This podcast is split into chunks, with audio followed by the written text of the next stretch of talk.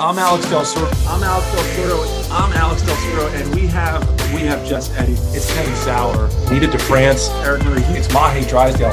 It is Sir Matthew Pinsent. Thank you for being here. I'm Alex Del Soro's Choice, and this is another podcast, and this is 110. Holy cow! We've been doing this a very long time, and uh, I'm really excited about this one because this guy is coming off of a national championship. Yes, you heard me say this. We've already had one national championship coach on the women's eight just five or six podcasts ago. And now I have the men's four championship head coach. And this guy, I laugh. You hear this guy's name, and I poke fun a little bit. It sounds like his name is made up, like it belongs in a movie, some rowing movie, some I don't know what. But he's been doing this a long time. He's a few years older than me. He's had a lot of success at the highest possible levels. And we're going to be talking about his path to success, his path to his journey in rowing. And then we're going to get into setting expectations with a young program, building a young program, and, and getting to a national championship level in not that many years. Spencer, thanks for being here. Great to be here. Thanks for uh, for reaching out and for thinking of me, and uh, yeah, excited to be a part of the conversation. Well, you're wearing a tie, my man, and I feel very underdressed. It's a weird dynamic when you're talking to somebody in a t-shirt and, an, and a uh, tie. Are you are you at the school right now? Uh, certainly am. Uh, part of the part of the joys of boarding school is that you never actually leave your job. You uh, you go to work during the day and then you stay on campus at night, and uh, you're kind of always here. And um, my office has got a got a door, but it's got a window. And so if I, if I didn't have a, a window in my door, then I would I'd be dressed down for this conversation. But uh, we're actually hosting families. We're, we're in our family weekend, um, and so we've got a couple hundred families roaming campus. I got to make sure I look my best here. Well, you look you look snazzy. So here's here's I ask the same question every single time, and this is how we start every podcast interview. It's how old were you and where were you when you took that first rowing stroke?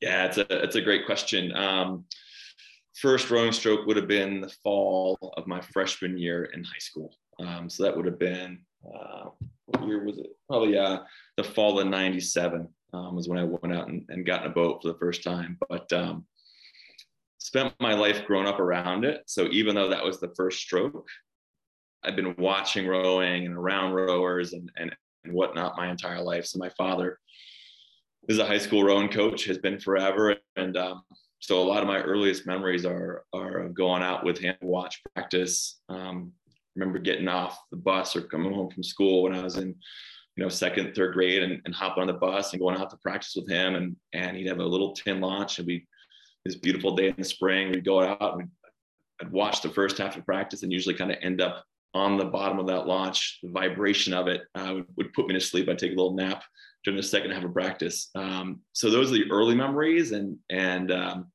did a bunch of different sports growing up. You know, tried a lot, uh, but in the back of my mind, kind of always was just waiting to get to high school, uh, so I could get in a boat and actually start doing doing that thing that I've been watching. Started to do it myself, and uh, so went out that fall of freshman year and started rowing, and and never looked back. All right. So your father was a crew coach. Where where was he the coach of? Who what was the was the high school? Yeah. So um, so he worked at Phillips Academy in Andover, Massachusetts for 30 odd years. So I was born and raised there. Um, he did a little coaching at other schools before that. Um, he's now coached down at uh, the Episcopal School in Jacksonville, Florida. So moved down there nine years ago to um, to find better weather and, and, coach year round. So he's now down there. But um, but yeah, spent my life growing up on that Andover campus, uh, a little bit north of Boston, and um, began rowing there. I mean, you you you you lived and breathed rowing. It's wild. Like that is that is some of the best rowing ever, and that area has some of the best rowing in the whole country. I mean, so you're I call you fortunate. I mean, you're very fortunate to be around that and and to absorb that. What but when your father was in the launch with you, was he ever because I'm a father. I know you're a father. was he ever directing you to rowing, or did he keep a, a, Did he stay back a little bit? Did he give you a chance to develop it?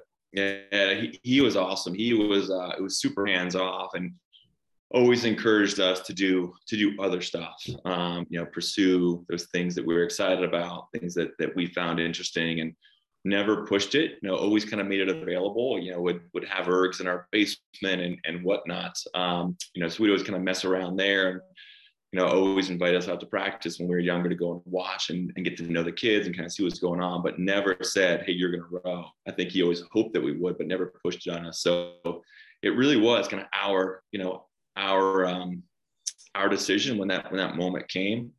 I think probably, at least for me, probably aided by the fact that I wasn't very good at anything else, uh, and so was you know was really hopeful that I would I would find something that I was that I was okay at. Um, but no, he was great. My mom was great. They said, "You guys do what you want to do. We're gonna support you, whatever it is." And when the time came to to actually get into a boat, I think we you know we couldn't wait to do it. And um, you know, but but appreciate that he was pretty hands off.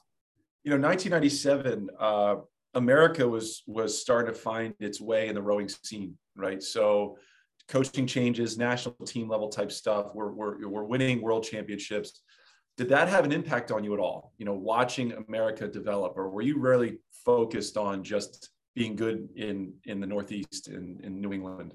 No, I no, I had posters on the wall. Um, you know, that is awesome. U, U.S. team, you know, the eight, uh, yeah, on, on the wall. So certainly aware of it, and and um, you know excited to kind of be in a country that was having such great success and and that was was part of it. But you know ultimately it felt like this was this was kind of part of the family you know and and and rowing was definitely a, a sport that um you know you sit around the dinner table that was kind of the the primary topic. And, and whether it was in my immediate household or we went and saw my grandfather who spent 40 years 43 years coaching at the st andrews school in delaware um, you know bunch of my uncles all all rode through high school and college.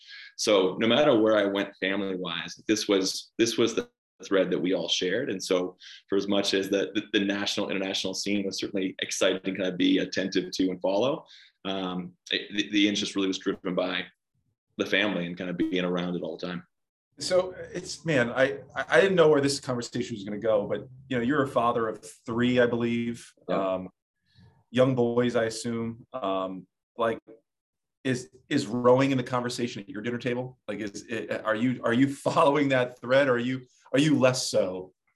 Yeah, no, it's I mean certainly in the conversation. Um, uh, you know, but I think trying to follow in my in my father's lead, not push it. Right now, my boys love football, they love basketball, they love lacrosse. Um, know, they're doing kind of all the field sports uh, and, and, and doing a great job and having a blast doing that. So again, you're just trying to support them in, in those things. I'm, I'm working the chain gang uh, every Sunday in the fall for the football game. So I'm, you know, I'm trying to help where I can. And, um, you know, but as they, as they kind of get further into being, you know, being athletes and, and that career for themselves, you know, try to lean on my experience as an athlete, as a rower, as a coach to, to help them you know grow in those spaces. And, and and if it works out where they want to come out and get in a boat sometime with me? That would be awesome. But uh um yeah trying to allow them to find their own way. And i think my wife was a swimmer all the way through college. Um and uh she and i tried to encourage our oldest who's almost 12 to get in the pool a couple of winters ago. And and that went sideways real quick. He was not a big fan. So if i learned anything it was hands off and uh, and they'll find their own way and hopefully in time they'll they'll end up in a boat.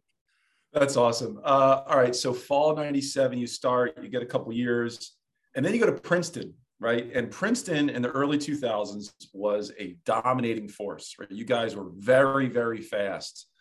Um, why did you choose princeton? Why why why go there when you probably could have gone somewhere in further up in the northeast where your really your home was? Yeah uh, great mascot, the Tigers, right? Man, it's, uh, it's a pretty good mascot. Uh, no, you know, I, I got, I had kind of the good fortune to go and visit a bunch of schools and talk to a lot of coaches and, and meet a lot of college rowers and just felt like I really connected with the coaches down there. Curtis Jordan and, and Greg Hughes were, were kind of running the show at the time. And I, I connected well with those guys. And I felt like the, the team dynamic was really, really good. Um, the undergraduate focus at Princeton really struck me as, as being fairly special um, at that level. And you know, you spend any time on Lake Carnegie, it's hard not to want to be a rower there. Uh, so the location, the setup, the facilities were all, um, you know, really attractive. And and you know, for as much as there were some schools that were really, you know, I spent a lot of time thinking long and hard about. They were closer to home. Um, you know, heading to Jersey and, and being on that campus, you know, was was was a real draw. Um, you know, because of the relationships that I developed with the coaches and with some of the guys on the team, um, you know, I went down for a visit at one point in the summer and and uh, met with Curtis, and he's like, "Hey, I got this guy I want you to go walk around campus with." It was Paul Tatey, um, you know, so that that made a pretty big impression right away, and so that was pretty fun. Uh, you know, back then though, Cal was like all the talk, right? All the rave. This this you know 2001 timeframe. Was Cal ever in the picture? I mean, the the, the fastest team in the in, in the whole almost the world, right? These guys were unbelievable.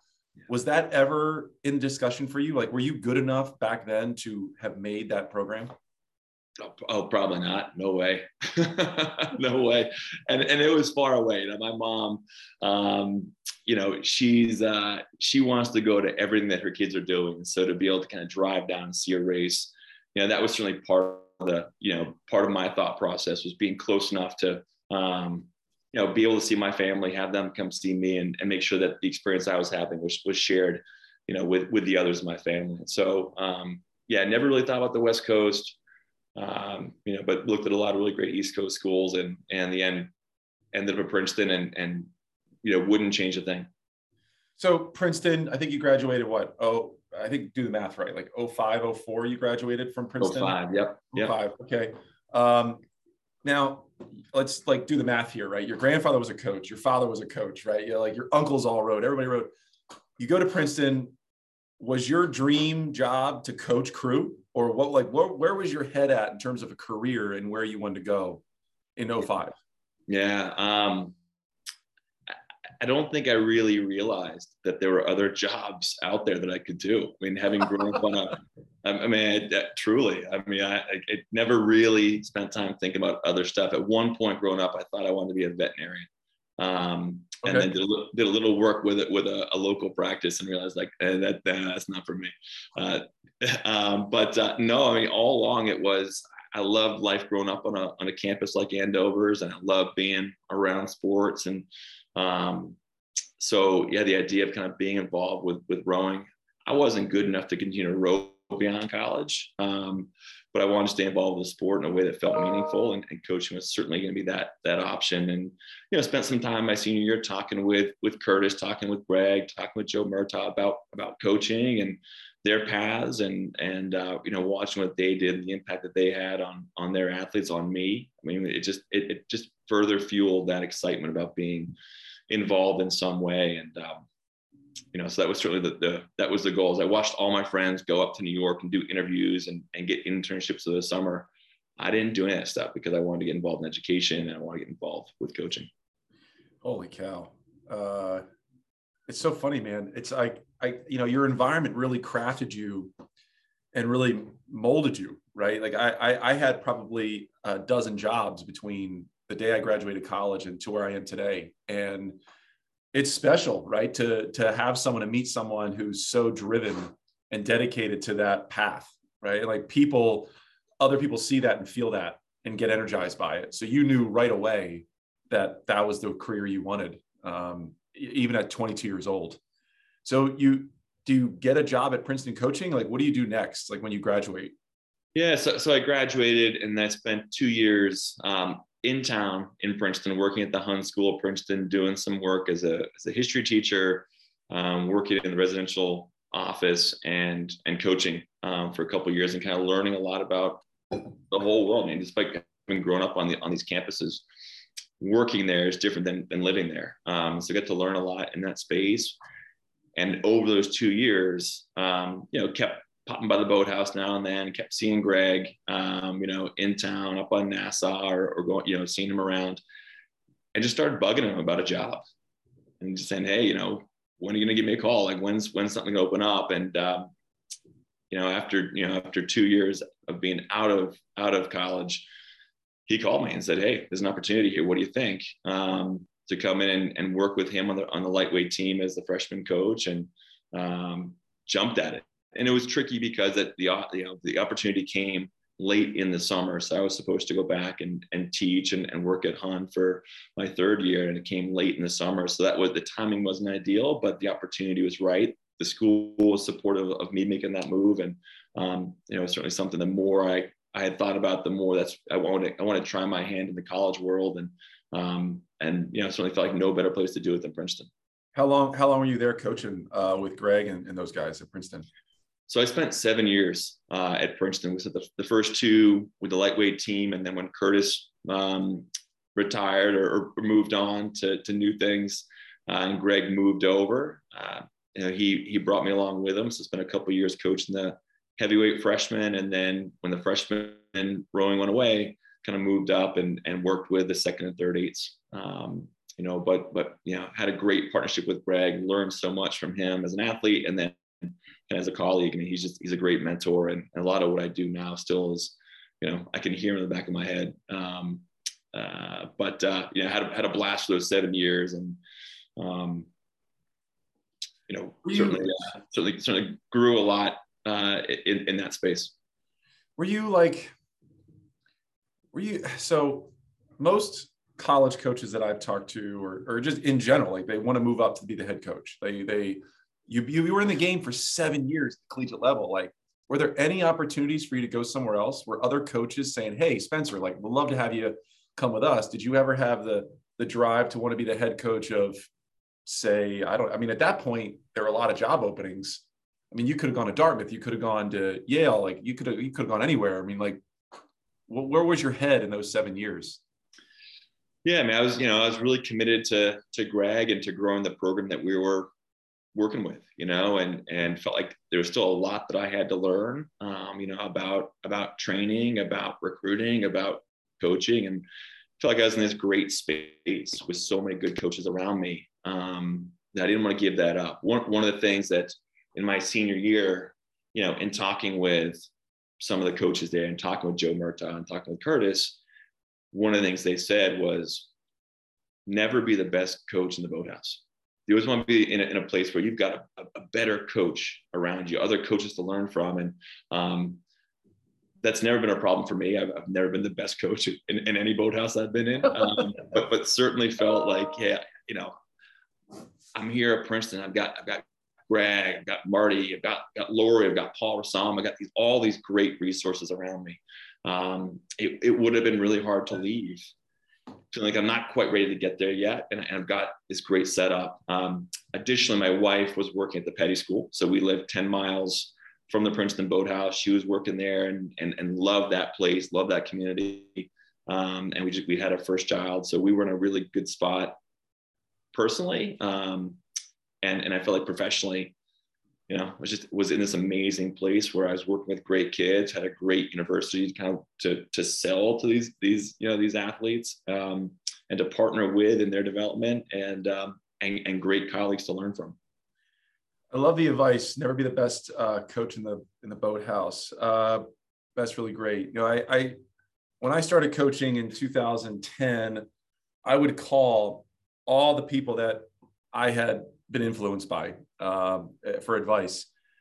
Were you calling your dad up for advice? Like, hey, dad, you know, I got a question. I, hey, pop, I got to, you know, were you were you spending a lot of time like getting his advice? Because I mean, as a dad, like, like, oh, my son is a coach. I want to help him. I want to do everything I can.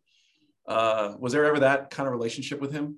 Yeah, nonstop, nonstop, and and you know, and I was there was having rowed for him in high school, you know, I, I, think I had a lot of things I just I had heard from him in practice, and, and we had this great partnership where after practice, like I would go home and, and we'd debrief the practice, we'd break it down, and we'd talk through what we did well and we didn't do well. So I had that great relationship in in high school uh, with him, and then you know, kind of always had those conversations through college as I was growing myself, and um, you know, and, and our relationship has grown in some really amazing ways because we're now the conversations we're having as coaches together, um, you know, are are super insightful. I mean, I, I learned so much from him every time we talk, and, um, and, and, you know, there's not much he hasn't seen when it comes to to rowing and, and coaching, and certainly coaching the high school level. Um, so yeah, we, yeah, he was on speed dial all the time. Um, one one more one more resource. Um, you know, but I've also got, you know, uncles that I would call. I'd reach out to my grandfather and kind of get their perspective. Obviously, you develop a great network of, of coaches all across the league and in different spaces. And, and with all the recruiting I was doing, I was meeting a lot of high school coaches. And so I was reaching out to them with questions and how do you do this? I mean, Graham Willoughby, when he was out at, at Marin, I mean, he and I became very close and, and I was I was picking his brain all the time because he was doing so well out there. Um, and then I, have got a lot of siblings, um, and and most of them row, and so you know I'm bouncing ideas off them, and I'm watching what they're doing, and their run careers. I'm trying to figure out, you know, okay, up at Harvard, what are you doing? Um, you know, what, and, and, pulling ideas from them. So yeah, I feel like I had a lot of great resources um, that I you know that I could I could lean into, and certainly my father was he was always that first call though. You just said your siblings. I mean, I'm I only had a sister. I have a sister. Um, who who was the best rower out of, out of you guys? Like who, oh. who who is the best? Yeah. So so there are nine of us. Um, nine? There's yeah. nine of you? Yeah. Yeah. I told you, my, my dad's a rowing coach. He wanted a full eight, so we had to have that eight oh rowers for coxswain. you buried you buried the lead. Nine. Nine. All right, run run run run them down for me. Do they all row? Do they all row? So there were there were seven boys and two girls, or there are seven boys and two girls.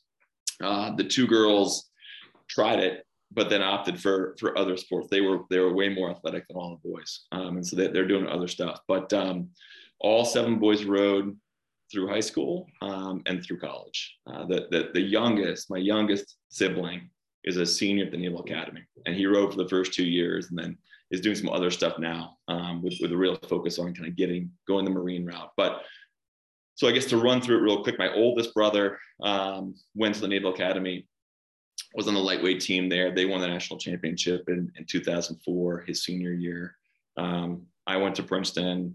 The next brother came to Princeton. Behind me was a lightweight there um, a couple years after me and, and, and won a lot of championship races there with, you know, and, and work with Greg in part. Um, then I had a sister who did a bunch of stuff, went off to Vanderbilt. The next brother went to the Naval Academy and rode lightweight there. The next brother went to Harvard, was a heavyweight there. He may have, he, well, he, he was one of the best for sure. Um, he's actually now Deerfield coaching with me. Um, and then I had a sister who went to Salisbury University and played field hockey and lacrosse, and I think won a national championship in lacrosse while she was there. Um, and then the two youngest ones went to the Naval Academy. Um, and one was was in that uh, boat over at Henley that won the King's Cup a couple years back, and then the youngest will graduate from Navy this year. So, oh my gosh, yeah. So so probably the two the two best rowers. Taylor, who was right behind me, lightweight of Princeton, did a little national team work after graduating. Um, and then Parker, who was a couple behind me, went to Harvard um, and then spent a year up at Craftsbury training ahead of the 2016 Olympics. Um, didn't make the team, but did some really high level training. So um, yeah, again, I, like I said, I, have got a great network, a lot of resources, and uh, um, when I need a workout, I got a lot of people to call. Okay, well, first, I think that you have to do like a Washburn family eight at the Charles or something. Like you, you got that that ha- that number one. I'd pay to watch that happen.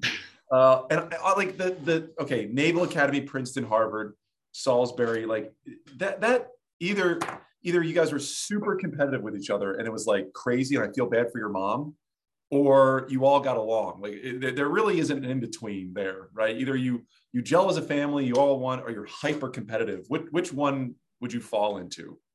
Well, it, you know, it, it, depends on the day. Um, you know, and, and, I think I think we probably covered the whole spectrum. But no, we're I feel so fortunate, truly, to to be in this family. I mean, it's it's a really really impressive group, and um, you know, I, I, ride a lot of coattails, that's for sure. But uh, you know, we get along really well, and and uh, I think for having that many kids and that many different personalities, um, credit to my parents for for creating a household where we all felt valued and felt heard and felt supported and um, you know, I think it made all of us want to support each other. And so, you know, I don't, I don't think I've got any bigger fans than, than my siblings and they don't have a bigger fan than me. So it, you know, it was an awesome spot to grow up and um, great family to kind of be a part of. And, and we're certainly, I think as we get older, we're even closer uh, just because we got a lot of things to share and, you know, lots of, lots of nieces and nephews running around and great yeah. together. So it's, it, it's pretty fun.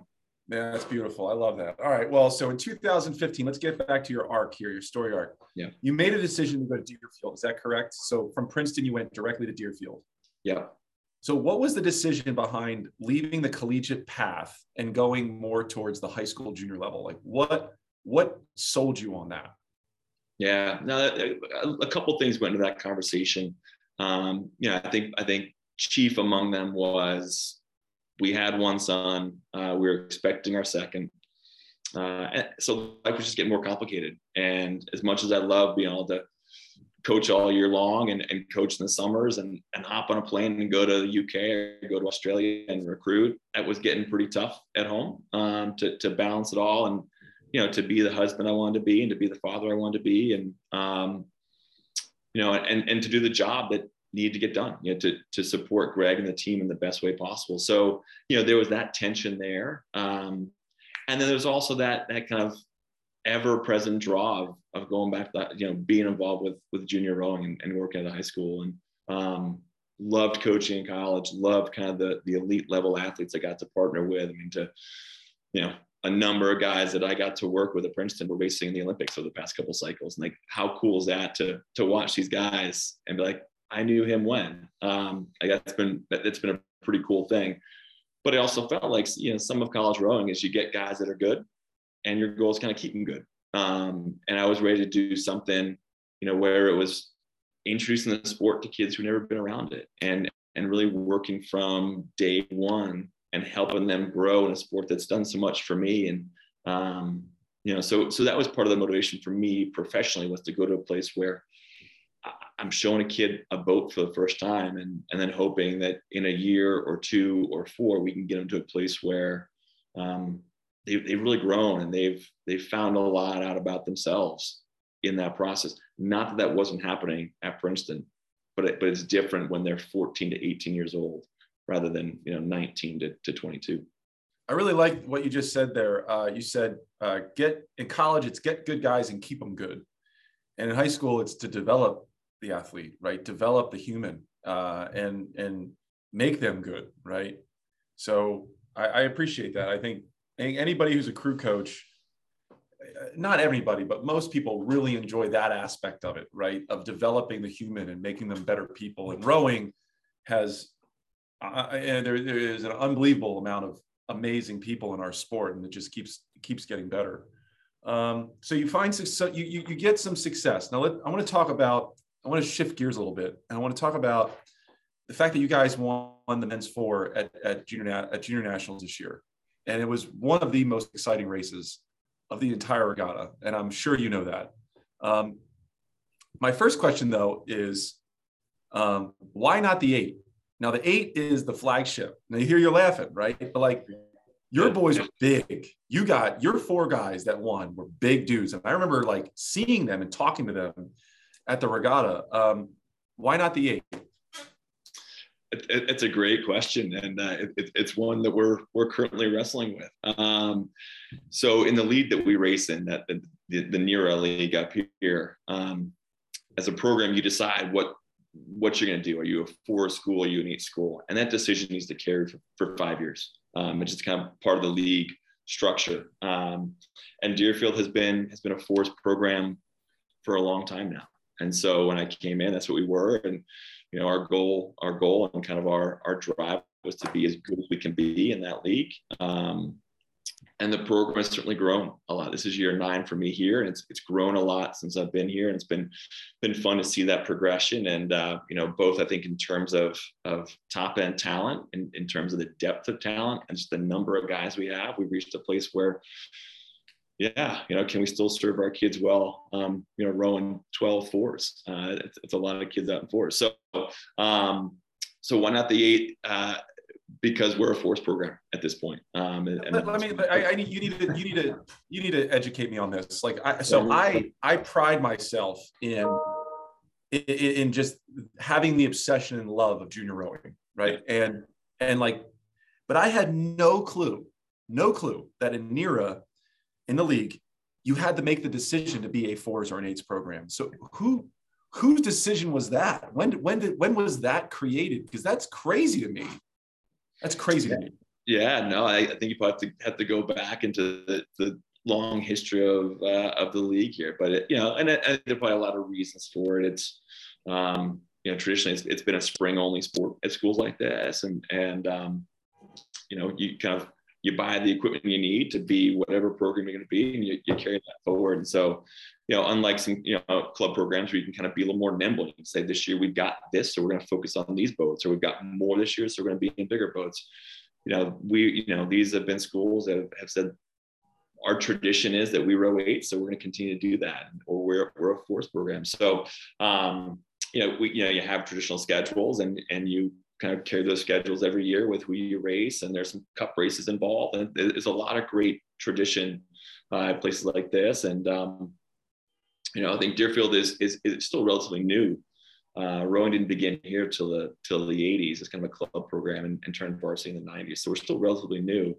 And um, the student body here is 650 kids, so it's not a huge school. And so in many ways, fours made sense for a newer program that is still kind of getting a foothold.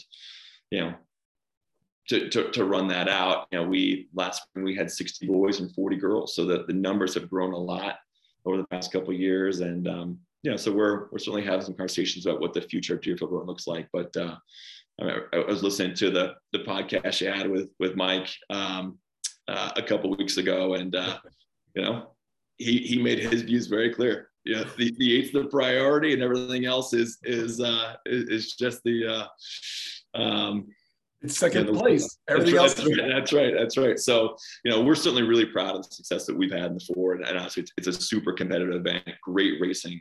Um, you know, but there's always going to be that that intrigue with the big boats, right? And uh, you know, so we're gonna we're gonna see if that's something that, that in our future makes sense for our program. There's no way to there's no way to predict the future or go back and say what if, but like I'm imagining that you probably had eight boys that could have been national champions in the eight, right? Like it's it's it's no foregone conclusion, but if you did that well in the four, I'm sure you could have put together an eight. Does it do you personally would you love to race the eight and see how you do at the national stage or does that not bother you or do you th- even think about it uh, no I certainly think about it you know and and um, you know wa- watching that eights race come down that, that, was six pretty fast crews and a whole bunch of crews in the uh, in the B final that were that were really fast as well. So I don't I don't even know where we would have would have fit into that whole equation. But um, yeah, I mean you you know as a competitor you you know you want to be in the in the absolute fastest field as possible and and um, you know the eights certainly are are super competitive. But you know as we talk about here.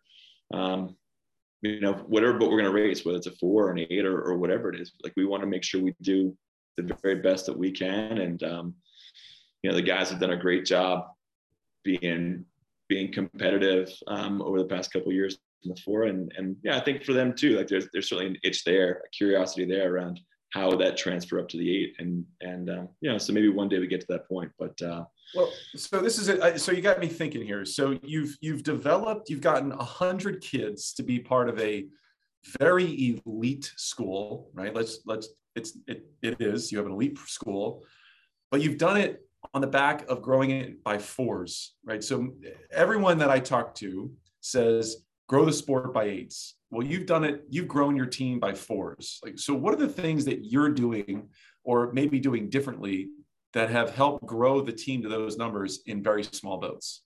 Yeah. Um, I don't know if I'm doing anything um, other than than working with great kids. And I think when you have great kids, like they draw other great kids in.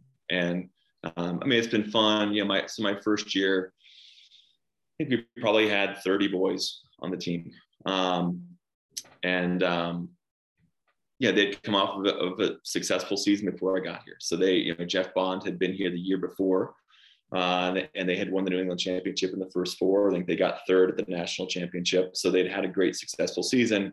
Some of those guys came back. Um, you know, but I'd say ultimately, you know, it was a it was a pretty small group in that first year. And, um, you know, we talked a lot about, about what the goals were and, um, and, and all so much what I try to do is, is, is make sure the guys recognize like it's their team, it's their program. Um, if they want to grow it, if they want to be competitive, like they need to create a culture that's going to draw others in. And I think the kids here have done a really great job of that the boys and the girls side. Like the boathouse culture is one that I think is um, it, it finds that balance between being really competitive. Our goals are to be really competitive at the national level, um, but also to be accessible to the kid who's never seen a boat before, never been on the water before. And I think our seniors, our upper class students do a great job of connecting with our young kids. Part of that's the culture of, of Deerfield with so much community focus. Um, but a lot of I just, you know, I, I, want our kids to own the experience. I want them to make it something that they can be really proud of. And, and I think they've done an amazing job of that. I don't know if I'm if I'm asking this correctly. So so so help me out here a little bit. But are so I'm wondering, are you setting the culture or are you letting them define the culture? Because those are two different things, in my opinion, right? Yeah. What are you? So just explain that to me. Are you setting it, or are they setting it? Um, I, I, I think they're setting it. Um, I think I'll help. I'll offer guidance. Um, I'll provide feedback when I when I think maybe it's appropriate.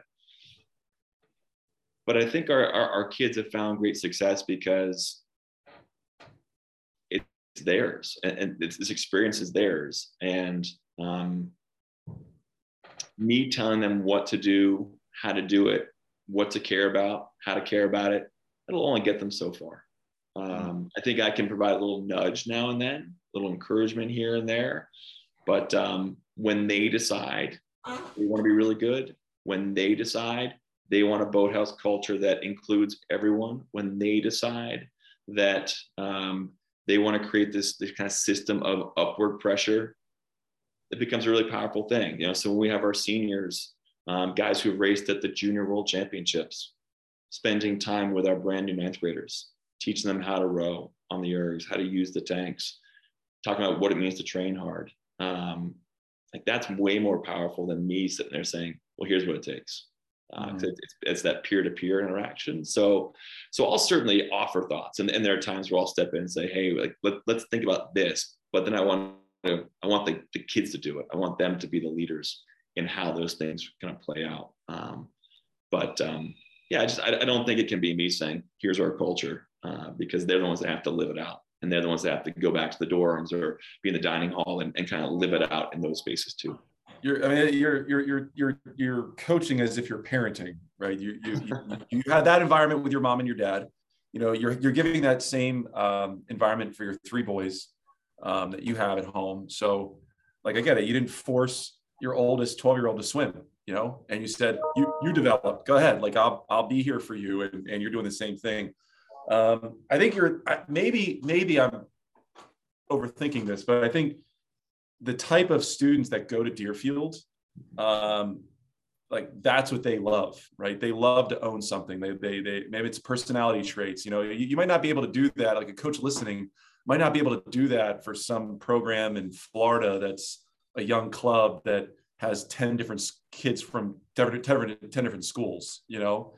Um, so maybe, maybe that's part of your culture. Um, no, no question. Yeah, no question. I mean, again, like we're, it, listen, this, this is a place where kids have to decide to be here. They have to go through an application process. It's a, it's a competitive process to, to end up on campus like this. And so kids who are making the choice to go through that process, who are making the choice to be in, you know, on a campus like ours, where academically they're going to be challenged every day in all their classes, where we're going to actually ask them to do other things. We're going to, you know, they're, they're not rowing year round, but they've got to go in and they've got to play water polo. They've got to run cross country. They've got to be on the hockey team. They've got to, you know, be leaders in the dorm. Um, they're learning how to juggle a lot. Um, but it's a choice they're making. I think that's a really powerful thing. When they've made the choice to be here, um, they're buying into all things that are going to come their way. And so it certainly is unique in many ways for the type of kid who ends up on a campus like ours. I really, I really like that way to define the team and the environment and say, hey, everybody, you've made the choice to be here. So now that you made the choice, let's make something out of it, right? And let's define what that looks like. I'm, I'm, we're here, Rowers Choice. We're here to like help educate the young coaches. So the, the the the the people that tune in here, hopefully they're cherry picking the best pieces of advice. And I think out of out of this, you know, I've been I've been taking a lot of notes. And one of the things I love, you said, never be the best in the boathouse. And here it's uh, as a coach, and then it's here it's tell the students like you've made the choice to be here now let's define what that looks like and, and encouraging the seniors to develop with the freshmen I, I can tell you in my experience at mainland the seniors hated me they and, and that culture was like put them on a pedestal and everyone at the freshman boat wants to be exactly like those guys and we want to strive to be like that and they like you couldn't touch them you know, that was that was the environment that we had created. Um, so you guys win the national championship in the four. What did that do to the team and to the school when you made that accomplishment? What happened in those few weeks or now few months? Yeah. Um, well, not much. We were on summer break, so it kind of happened and kind of kind of went, went, uh, went off into the ether. Um, no, you know, this, you know, in some ways, um, credit to, to a lot of our past athletes here who have in some ways have kind of made that expectation. So, you know, we had we had a group that won back won the national championship back in 2017, and then a couple more kids did it again in 2018. Um, I think the first time the boys won it was back in 2012. The girls maybe won back to back in 2014, 2015.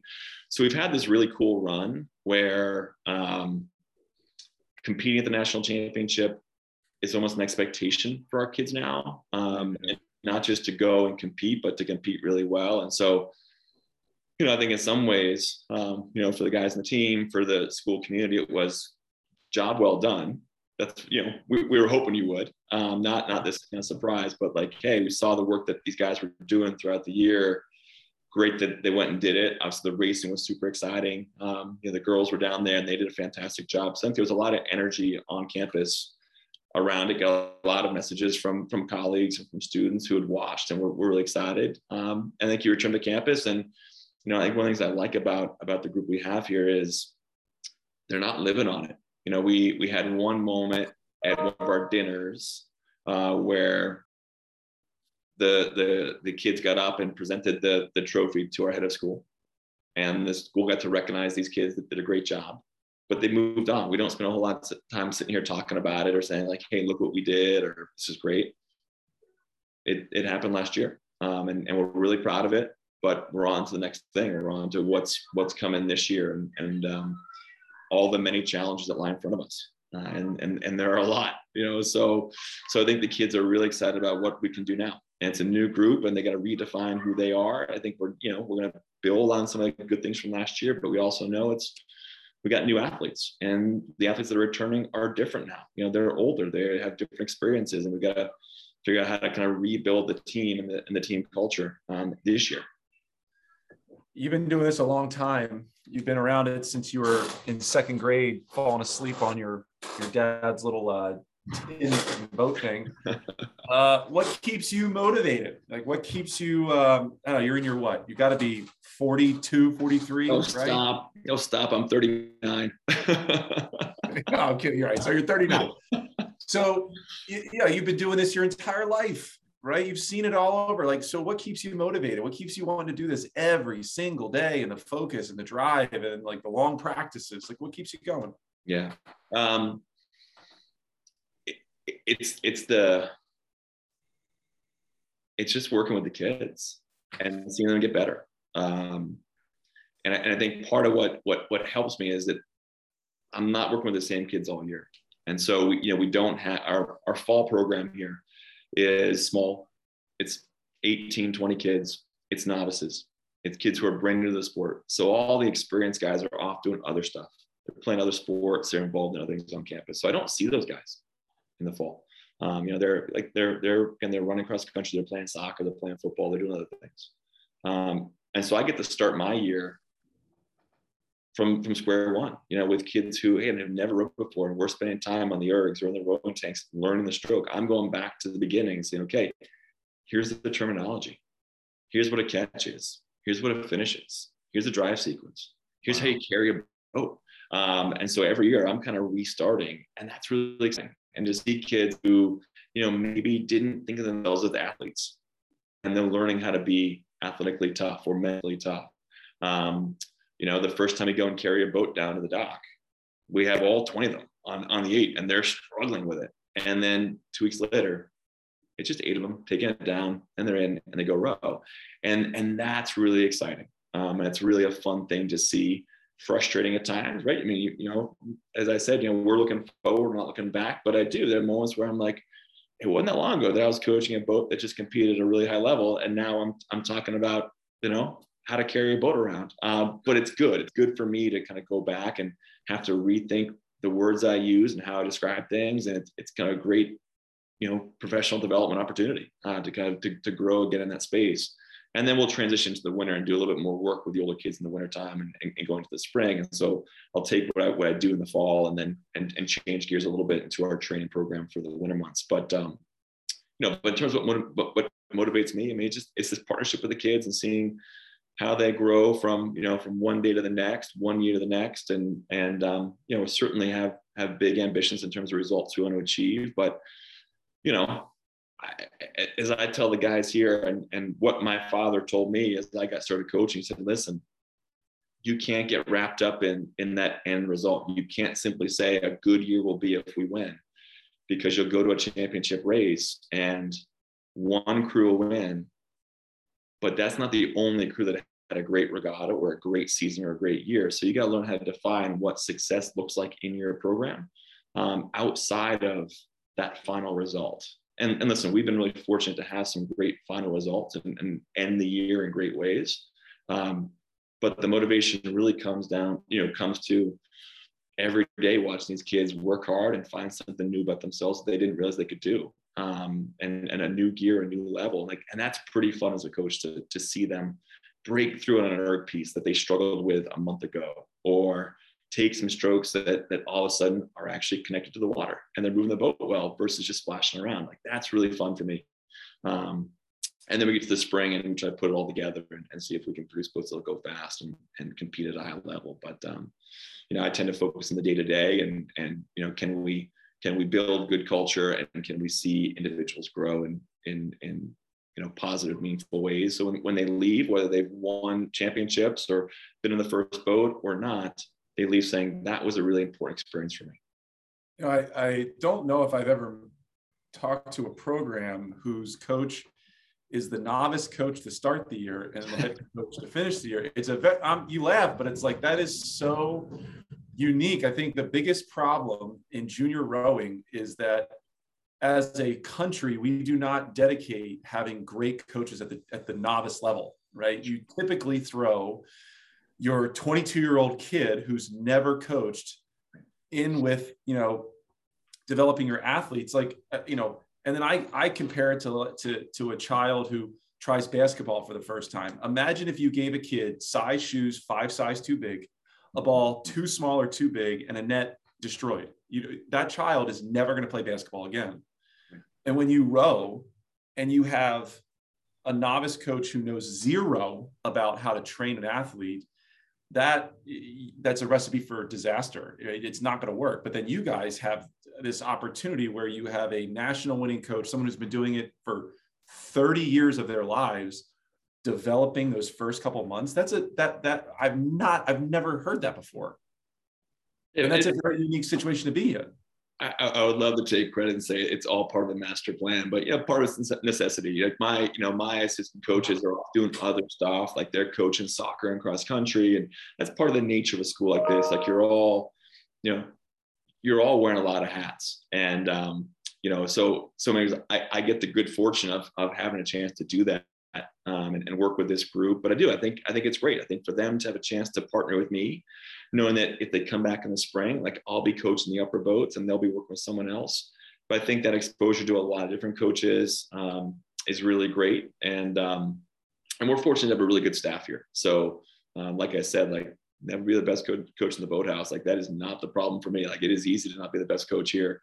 Um, between uh, between my assistants, I've got two awesome guys that that you know that, that teach here and coach here, and you know they'll handle a lot of our lower boats. But you know they make my job really easy in the spring when, when these guys come up and Sam Morris and Caleb Corliss have, have kind of done their magic with them and they arrive in the upper boats with me. Like I just, I just try to keep them moving in the right direction, not mess it up too much. But um, my brother's running the girls team and, and he kind of helps out in the, in the fall program as well. Um, his wife, uh, Liz rowed at Washington and, and she's here and she helps me run the fall program. So the fall group gets a lot of really good hands-on coaching from I think some some folks that have been around the sport for a long time, and I think it makes a big difference both from from their experience but also their development. Uh, um, so I'm I'm repeating this just because I want people to understand and like really hear hear this. I like the way you've developed, and okay, sure, master plan, haha, necessity, right? Either way, defining success, right? And focusing your attention on building the sport with the novice. That's so important. You know, you have these young coaches or even coaches that aren't young so focused on making the fall this crazy set got to win the charles got to win the hooch got to you know whatever. I think i think something to reconsider is these head coaches for the first two months of the year at the fall. Work with the novices. Your varsity's fine. Your varsity is okay right and you don't need nine months to develop your varsity to win some kind of race uh, and you guys you guys have done that right? And and yes, out of necessity because kids do other sports, fine. But it's it's what what an interesting perspective to have your best coaches work with the novice to start the year, let them fall in love with the sport so that you have a 95 retention rate, percent retention rate, and then develop them later in the future. I love that. I think that's I'm going to start. I'm going to start pretending I made that up. How about that? it, it's all yours. It's all yours. No, you know, I, I think it goes back to one of the things that we as a team talk about, which is making sure every kid feels like they have a real role in the team and they feel really valued. And and I feel strongly that if we can if we can create a program where our least experienced, youngest, weakest athlete feels like, hey, if I come in and work really hard and make life hard and difficult for the kid right above me, then I'm doing my part. And then also that that that push went from the kid who's just starting will eventually work its way up to the top guys. And I think that's what connects our team. And so, you know, if if, if that four wins the national championship at the end of the season, that's great for those five kids in that boat.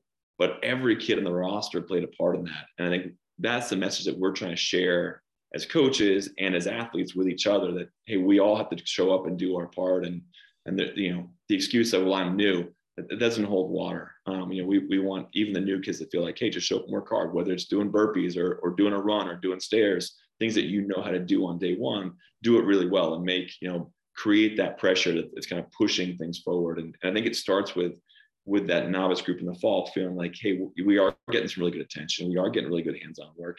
And as coaches we're trying to set a high expectation for them not around hey, produce a big erg score by the end of the fall, or you know, we have a race. We don't do any races in the fall. Um, we, it's, it's five days a week. It's non-competitive. It's about teaching the sport. You know, but the expectation we set is we want you to learn how to bring your best every day to everything you do. And whether it's in the afternoon with us, in a class with a, with a math teacher, you know, in the dorm with your friends, in the dining hall, wherever it is, you're bringing your best to all those spaces and learning how to make that be your default setting. Um, and if we can help them learn how to do that in the fall, then we're in a great spot going towards the spring. Uh, last question here, last topic. Um, I was with a team here in the Annapolis area, and we're helping them. We're helping them. My, my company is helping them define the culture, find success. And one of the parents asked me a question. I couldn't answer it. And it was, uh, what do you do with the kids that want to be part of the team that just want to have fun? And what do you want to do with the kids who want to win national championships right? Because they ask like how do you define the culture? Well the culture is the expectation is to be at nationals and and set that bar. There's a lot of kids that would do really well in the team but are never ever ever have any chance of making that top boat so how do you manage those children those athletes and those parents? Yeah.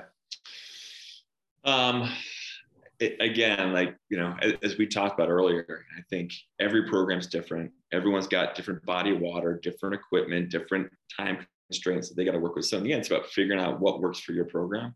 Um, I think what we try to do here is is set a level of expectation that's not around performance. Um, it's not around what boat you make or what erg you produce. It's around um, the effort that you bring and your level of commitment to the team. And so for kids that just want to like come and go and this isn't for them. And, and I'm pretty clear with them that, hey, there are other sports will allow you to kind of be in that casual space and be social. Um, this is a sport that, that I, I don't think there's a middle ground um, or an option for you, for kids just kind of come and, and splash around. Like that's not what we're what we're there for. I'm okay with kids not um, doing extra workout or striving to ruin college or that's okay with me um, but i do make clear that if they're going to be on the team their their behavior matters, uh, their attention matters, and their commitment to supporting their teammates matters. And you know, you can be you can work to be in the first boat, or you can be happy in the seventh boat. Like that, that's your choice. The choices that you don't have are you're there on time, you're attentive to what we're doing, and you're bringing your best effort to that.